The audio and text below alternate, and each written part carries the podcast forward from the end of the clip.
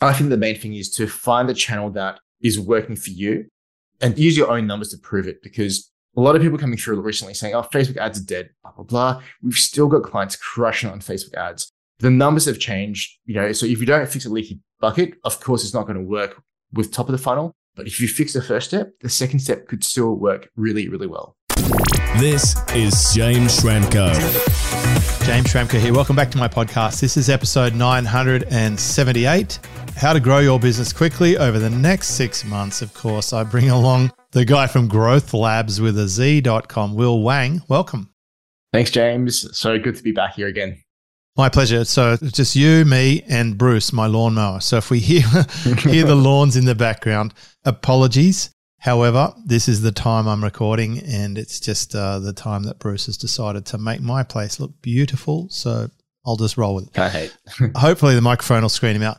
Let's just talk about uh, some stuff. I'm really curious about what you've been up to to help some of your clients grow because I feel like whatever you're doing for them as a professional business grower, as a, an agency service, that some of those things might be also useful for us, especially because I feel like you're helping some of the types of clients who listen to this podcast who I haven't directly worked with inside our membership. So when people are taking on a client service relationship with you, imagine you're pulling out a few sort of done for you things that we might want to go and ask our client service provider to do, or even ask you to do it.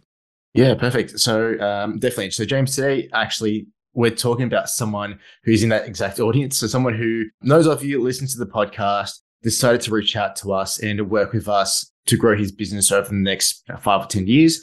But we've got results a lot faster than that, obviously. So it's a bit of a case study. We're going to break down what his business was doing, what we did in the first few months, and the plan going forward to help him get from multiple six figures to seven figures and also beyond. He must be happy. Uh, I think the word he used officially was that he's shell shocked at the growth that he had over the past 30 days.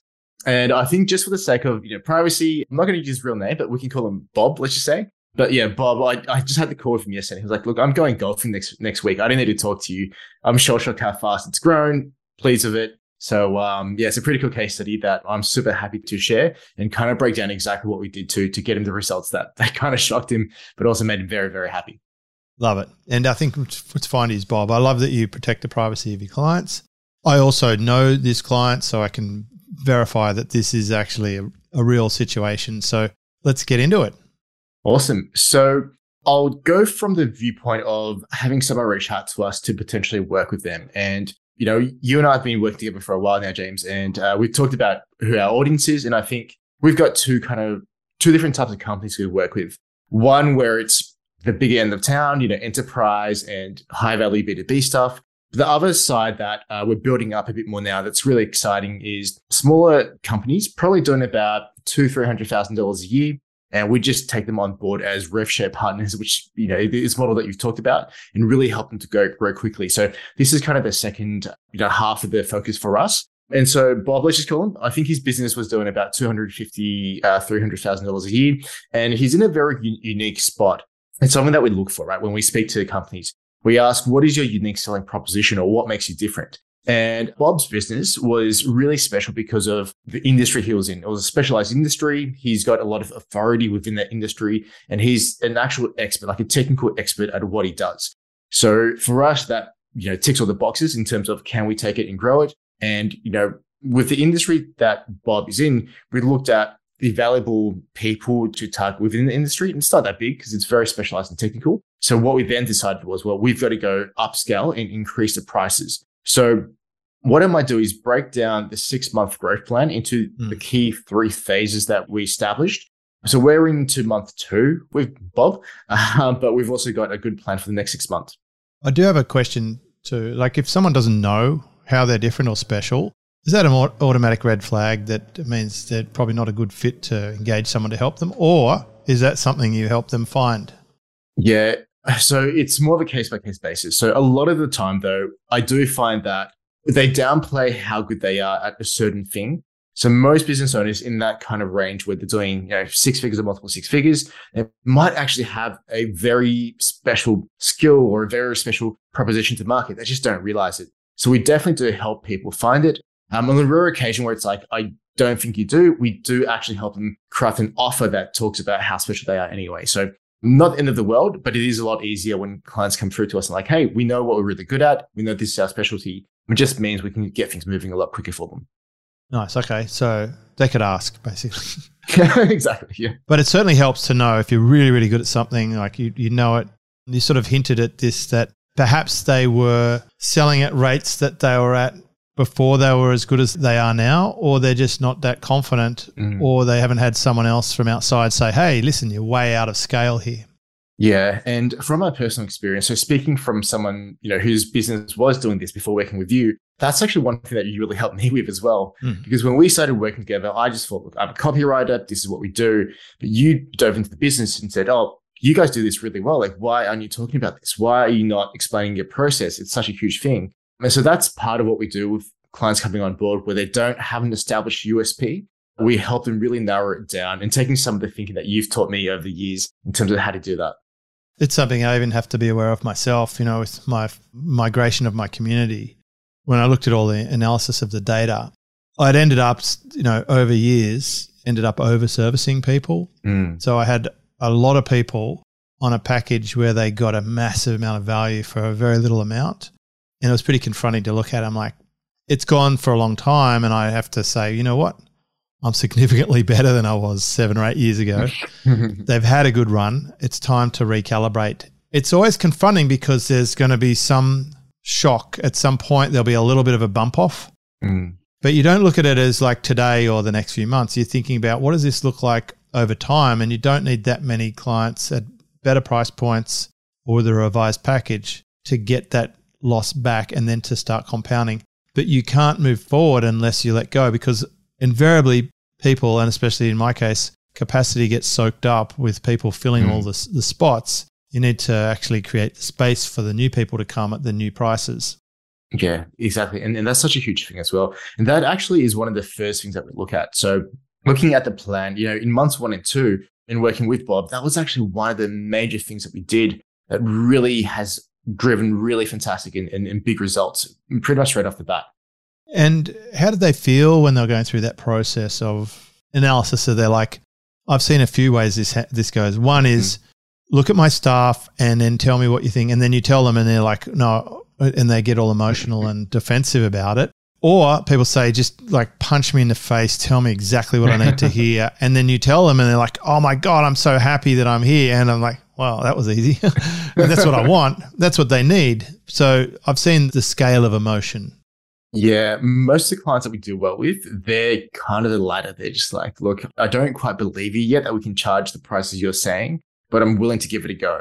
Right. You know, I'm willing to listen, willing to implement. The ones who are like, no, no, we just can't do that. To, I mean, if they're saying that to us before we even engage with them, chances are it's not going to work well. So I've gotten better at filtering those people out as well. But the clients are like, yep, I don't know. I don't believe you. I'm not quite, uh, you know, they don't have the mindset or, or self belief or confidence to get. Because they're comfortable. Exactly. They're comfortable with what they've been doing. They know that works. So we're comfortable with the known mm. and the existing situation. All right. So you have a look and you look for things that you think might be good to change. Yeah, exactly. So the first two months, the analogy that's quite often used, and I use myself, is that when we go into a business to try and grow it, we look at the leaky bucket. So we don't say, let's just pull in a whole bunch of leads and see what happens. Because if you fundamentally don't have the right offer or the product or the package, it doesn't matter how many leads we bring in, you'll just never get profitable on the leads coming through. So the first two months, we actually spend fixing the leaky bucket and creating better offers, creating you know, the real value that you need to be creating, but also how you talk about things and getting better pricing. So in this example, with Bob, um, I was going to say his real name, with Bob here, he sells a $3,000 yearly package to enterprise level clients. And one of the things that he's done over the years was actually really develop products he's selling and the way he services it. So these clients get a massive amount of value. Like his clients will get $200 to $300,000 worth of value on what he sells. So he makes less than 1% of the value he generates. And that's, you know, a direct revenue value that his clients get. It's not even the other value pieces on top of that, which would be close to a million. But one of the things that Bob wasn't quite sure about was, well, can I raise my prices? I've had these prices for three or four years. What are my clients going to think? And so the first thing that we did in month one was change his mindset around, you know, the value versus price offering And we helped him to really craft a message you know, to his clients. Hey, you don't really know what we do in the background, but let me actually create a Loom video to explain to you how much care and attention we're going through and building this service for you. And so, long story short, we crafted a package that was $18,000, which is now his highest selling package. And we offered that to seven of his best clients. And two of them immediately said yes to that. So immediately off the bat, he's closed about 36,000 enough extra revenue from, you know, a $3,000 package. And he would have needed 12 clients at the old rates? Yep. You've mentioned this before about people not knowing how much value they're bringing and not being able to communicate it. Somebody needed to hear this one today. Mm. In fact, I'm even thinking about this of my recent discovery of how many people have been getting incredible value and, and I've been undercharging we need to hear it. We need to recalibrate. Sometimes we need someone else to bring it to our attention. This could be a very powerful episode. You've just told me that a client's gone from needing to sell 12 to selling two for the same revenue. Mm, exactly. And in fact, it's actually more than 12 because the $18,000 package was the base rate of the new package. And one of the clients actually asked them when we shifted the mindset and we said to, to the best client, Hey, we've got this new package. Let me explain what's in it. Let me explain how we get the results that we do for you. That client turned around and said, We'll take it, but have you got anything else? Can we do anything else with you? Because we've got such a good result. So one client has actually now paid over $30,000 alone for a single client. So the actual revenue is higher because there's two clients at 18, but one of those clients actually spent even more with them. So I think we're on like close to $50,000 of extra revenue just from this one reshift in packaging. And there's probably another two to three clients at this $18,000 rate, which will come on board, which effectively means that, you know, we've close, uh, added close to $100,000 plus to the business in a single month. And that's from the first thing you've changed from the leaky bucket. Yeah, that's just looking at the top 1% of clients. Not tipping any more leads in the top of the bucket, just fixing the ones that are in there. Yeah, yeah, pretty much. Just really fixing how we think and talk about the service as a whole. Obviously, there's a few other bonuses because you can't just go, hey, we're now going to charge you $18,000 from $3,000. There's a strategy behind that. There's a few little extra bits and pieces that we're offering, but 80% of the service stays exactly the same. But now the clients realize how much work actually goes into it. So that was the number one thing. In it pretty much inside 14 days, we nailed this and extra revenue came through. Love it. My first thought is of uh, Rolex, which takes a year to make. Mm. So it, helps to justify some of the price tag. Yeah, I mean, if, if my client was into watches, we, we pretty much put a new Rolex on his wrist uh, within 14 days, which is, which is always pretty cool. Nice. What happens next? Yeah, so we're still in kind of month one and two because it's such an important part of the process to get right that we don't even look at new leads or cold leads without the first part. So the second bit was, you know, we've talked about raising prices on the premium stuff. What we've also done for my client was we've increased rates by 25% across the board. And the reason for that is with inflation kicking through, everything else is going up in pricing. Why is it fair for us to hold off on our pricing when everything else is going up? Our cost of team members is going up. It's costing us more to service clients. Our prices should go up as a reflection of that. And so the next bit, the next $100,000 that we're going to bring to the business is literally going to be looking at every other client that we've got and talking again about the value proposition, and raising prices by 25% and also letting clients buy more. And that's a big thing that hadn't happened before where there was one set product, but even within the one set product, different clients actually got different levels of service and different levels of return. So now we're looking at it going, well, it's still the same fundamental core product, but there's parts that smaller clients don't need and parts that the bigger clients actually do. So we've broken that one product offering into three levels. So that's immediately going to raise revenue by quite a bit with the lowest revenue grade being a 25% increase on what they're currently selling. Love it. That all makes sense. Of course, when you put those prices up, everyone else will put their prices up and they'll put their prices up, and that's what causes inflation. well, we can't single handedly stop inflation, so we might as well make sure that we're taking care of ourselves. yeah. Got it. Yeah. So that's all within the first month or two, right? So typically with these smaller revenue share deals for us, we pay our own way within two months. And so we've more than done that with this client. So they're very much over the moon and, and happy with us. The next part of the work though is in months three and four, which is where we look at, well, now that we've got really good offers, now that our clients are loving the new offers and paying high prices, we just need more clients. So this is where we start to look at, start to look at, well, how do we get these new leads and how do we bring them into the business at the very top of the funnel? So there's a few things to talk about on here. So this client of mine, we're looking very much, you know, very much a B2B client, very much a B2B kind of play. So we're doing one thing that we're very good at, which is cold outreach to drive some of the leads into an industry event. Events, especially industry events, are working really well in terms of cold email. I mean, there's a million ways to do it, but just for this particular uh, use case, we're driving cold emails to register for an event, and then we're using cold emails to nurture after the event as well. For a separate client, so not the same client, we just ran a campaign like this, and we got a 87% open rate and a 38% reply rate, mostly positives. And these are all enterprise, huge, huge deals in government contracts, probably generating at least 10 million from a single campaign, which is unreal.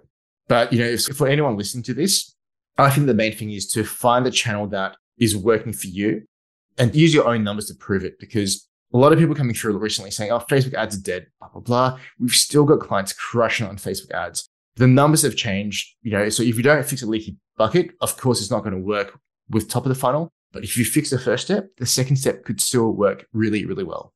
There's probably someone out there with deep pockets who can afford to buy the ads and still make a good profit. And that's why your ads don't work anymore because you're trying to sell a tripwire or something and you can't compete. Yeah, exactly. Now, just to use some real numbers here, we had a client in the past that was uh, that had a lower ticket offer in the front end, and they used to make profit on the low ticket offer because cost per acquisition or you know cost to actually buy a customer was about fifteen to twenty dollars. Now that's gone up to about forty dollars now across the board for lower ticket play. But if you have a back end offer that is much, you know, a couple of thousand or a few thousand, that can easily cover the cost of acquiring and you can still be very, very profitable on your Facebook ad. So just find the channel for you, use your numbers, use your data. Don't listen to stuff that might be coming up for the market, which may not be right. And just figure out how to make, you know, just at this kind of level, at, you know, a few hundred thousand dollars to million, you probably only need one channel to really grow quickly.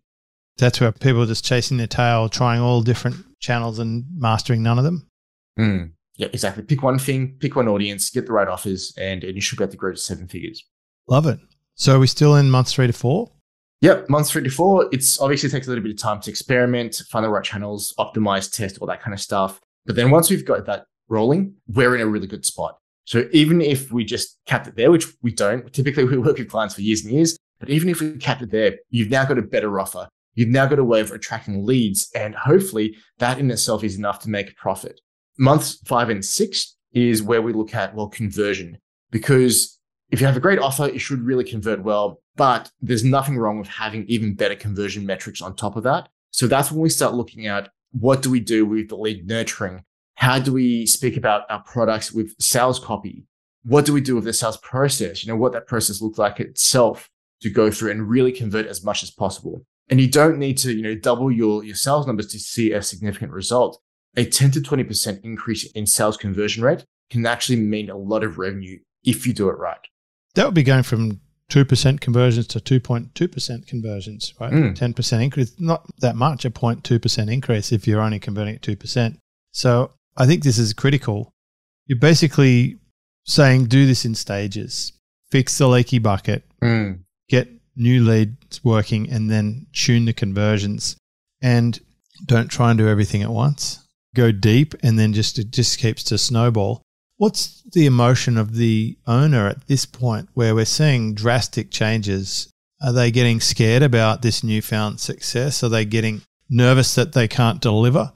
Yeah, that's a good question. I think for the right business owner, excitement's definitely the main thing because obviously they've grown and they've seen the revenue. And often they've been stuck for a while. It's like finally they go to someone and say, help. Yeah. They're like they've plateaued mm. or declining very common actually. yep. And look, I think emotionally, this is probably something that you're better at managing, especially with your clients than I'm, James, because I've, you know, from my own story, I've gone through the process with you where we grew from mm. multiple six figures to seven figures. And I was freaking out the other day because I, I was talking to you saying, we've just spent six figures in expenses in a month and freaking out. And you actually corrected the mindset like, no, you've invested, which is great because your business has grown and it means that you're going to keep growing into the future. So that's a lot of what I get in terms of mindset around managing growth has come from my experience working with you directly. But obviously there's, you know, when they see a big expense month in terms of ads, for example, that can be a little bit scary. But hopefully the way that we do it, we focus on profitability always. So even though the expenses go up, the way that I, I like to grow businesses is always to have the revenue and the profit go up first before the expenses match it. So that's kind of why we start without even going through to ads or new ways of generating leads. That's why we start with fixing the offer and generating revenue through the door in month one. And then that kind of funds the growth going forward. Love it. It all makes sense to me. Perfect. And then, yeah, by months five and six, you really should have a lot of extra profit left over. That's when you can actually start investing into, you know, if you want sales, uh, sales enablement tools, you can invest into, you know, creating better presentations. You can invest into sales training if you want. We do a lot of that for our clients as well in terms of managing and optimizing sales. But by this time, you should have a well-oiled machine. And just as a bonus teaser, month six onwards, we start looking at hiring and growing the team around the functionalities that we've spoken about. And then you go again. Yeah, I was going to ask that. Are we hiring salespeople? I'm hearing a lot of talk about setters and closers. Can you speak to that? Yeah. So setters and closers generally talks about other companies that go and help find commission only salespeople for your business. I'm in two minds about that. So I've seen it done well, and I've seen more often it done really, really poorly. What does it look like when it's done poorly? When it's done poorly, you damage your brand because people get on the phone and you know they hire the wrong setters with the wrong attitudes and they don't care about the clients and they just figure out a way to close deals. So they overpromise, they make it impossible for your team to actually deliver. They don't research your products properly, and they just get on to say whatever they can to close it. The setter or the closer jumps on the call and says, I really don't care what happens afterwards. I'm here just for my commission. I'm going to use whatever tactic I can do to close the deal, and then it's not my problem as soon as I get paid. Sounds a lot like those scammers, you know, like it's exactly the same. They, they do anything it takes to get the commission, mm. even pretend to be someone or lead people through false bank accounts or logins just to get the money. Obviously, they're doing it because they're that type of person and to them that's acceptable. Mm. But I found the same thing, Will, actually, when, when we had direct salespeople. At one point, we had 21 salespeople. Mm. Some people cared about the customer, some people cared about the dealership, A few of them cared only about themselves, especially the chronic gambler who lost $38,000 in one night of a customer's money. That sucked, uh, but he was really only looking after himself. And you have to be super careful when you're dealing with any kind of salesperson. Be conscious that you need to reward what you want. Mm. If you reward them for making commission, they will often do whatever it takes to get the commission they're not going to be around in three to five years from now when you're still dealing with the lawsuit for mm. failing to deliver or whatever. They're gone on to the next host. Yeah, exactly. It does come back to, you know, you kind of get what you incentivize for.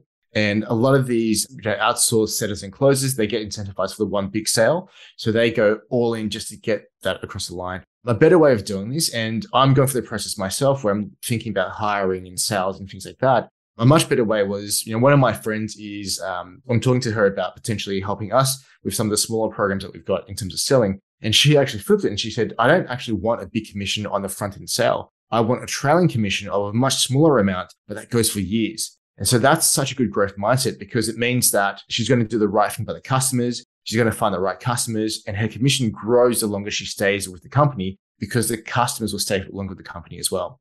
It's a lot like revenue share deals where you've got a mutual goal to have sustainable growth and for the business to still be around. Mm. One of the ways we fixed it with salespeople was I used to pay a loyalty bonus. If a client bought another car, then we'd pay them a bonus for mm. dealing with the same person again. So now when that customer's in getting their car serviced or whatever, they might actually say hello or be nice to them or even value their car or make a new offer versus just walking straight past them because they don't care anymore. Yeah, that's such a great mentality. And I think if you incentivize it the right way, you'll find the right people and they'll go out of their way to service your clients the right way because that's A, what they're incentivized to do, and B, they're the right people who respond to the incentives the right way. So, you know, naturally, they're, they're going to fit the right way for you anyway. Can you talk about what sort of resources we need to enable for our team? If mm. we're going to go through this growth, do we inform them that we're going to be growing, that there are going to be changes, that things are going to happen to prepare them for this? Or do we sort of let it roll out as we go because you don't want to get people scared. Mm. For example, some people might think, oh, here we go again, and it's going to grow, and then we're just going to have to do more work for the same money. Mm. Yeah, that's a really good one. So there's two things I've seen with my experience with these types of clients of ours. One is that they're small enough where they don't have a massive team. So it's actually not too much of an issue. the ones that do have a team, generally because you're so close to your team members, like if you're doing multiple six figures, you shouldn't have a team of 10 people floating around doing who knows what. You should have a pretty core team that you're talking with every single day that get the vision, they get the journey, and they're around because they want to be around you and they like working with you. And so for those team members, it's actually pretty easy to explain where you're trying to go, sell the vision or share the vision with your team, and then explain that, you know, as you're growing, as the company is growing, they're growing into new positions as well, or they're going to have some, you know, some kind of reward for that as well. At the smaller scale, I haven't found too much of an issue with dealing with team members just because you're so close to them anyway. You kind of know how they think and feel. It's a little bit easier to manage. Now, once you get past seven figures, that in itself is another kettle of fish. You've got more team members, you know, you've got to think about culture, you've got to think about responsibilities, incentives, all of that kind of stuff that comes up naturally. But at this level, I think, you know, it's not as big of a requirement. It's more just about how can you grow to the point where you can hire someone else to think about the culture stuff. Love it. So you've basically given us a, a view of what it could look like over the next six months, mm. fixing the leaky bucket, getting new leads, tuning the conversions, and then getting ready for that next stage of growth. It'd be good if we can have a continuation of this case study after six months and see where we end up. Yeah, I think it'd be really, really interesting. I think we're going to do big things, and um, I might even have a chat to my client to see if we can, if he'd be happy to share. I'm, I'm, he's a big fan of yours as well, James, and you know, you obviously know who he is, and he's actually going golfing next week, which is really cool. He, he did that's his little reward for, for the growth. But hopefully, you know, by the time we come back to it, he'll be more than happy to share a case study for you as well, because a lot of what I share with him is actually based around your teaching. So it's kind of like we're both helping him. Well, I remember in the early days of me working with him, he's had some big wins and shared them. And then what he's really accessing now is someone getting really hands on and the copy and the offer and the implementation part of this. The cold outreach campaign, for example, that is classic Will. that is a growth labs with a Z.com specialty. I laugh about it because I made a post recently on Facebook about just bumping this to the top of your inbox. You know, yeah. people who do it poorly, just banging their head against the wall, mm. sending you multiple emails, never getting a response. But your open rate sounds phenomenal. Mm. The results you get are great. I appreciate it. Thanks for always looking after the people who want to take it to the next stage, Will. This is episode 978. I've been chatting to Will Wang from Growth Labs with a Z.com. We've been talking about how to grow your business quickly over the next six months using the same sort of blueprint that Will's been taking his own clients through. Any words of wisdom to finish this episode, Will? Well, first of all, thank you again so much for having me back on, James. I love talking shop with you and sharing ideas.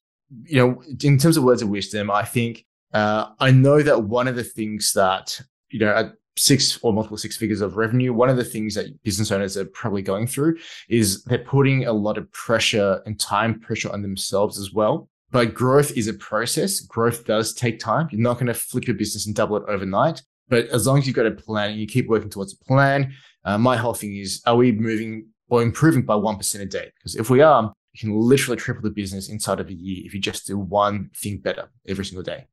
Perfect. All right. Well, there you go. I look forward to our next episode. Thanks, Will. Thanks, James. This is James Schramko.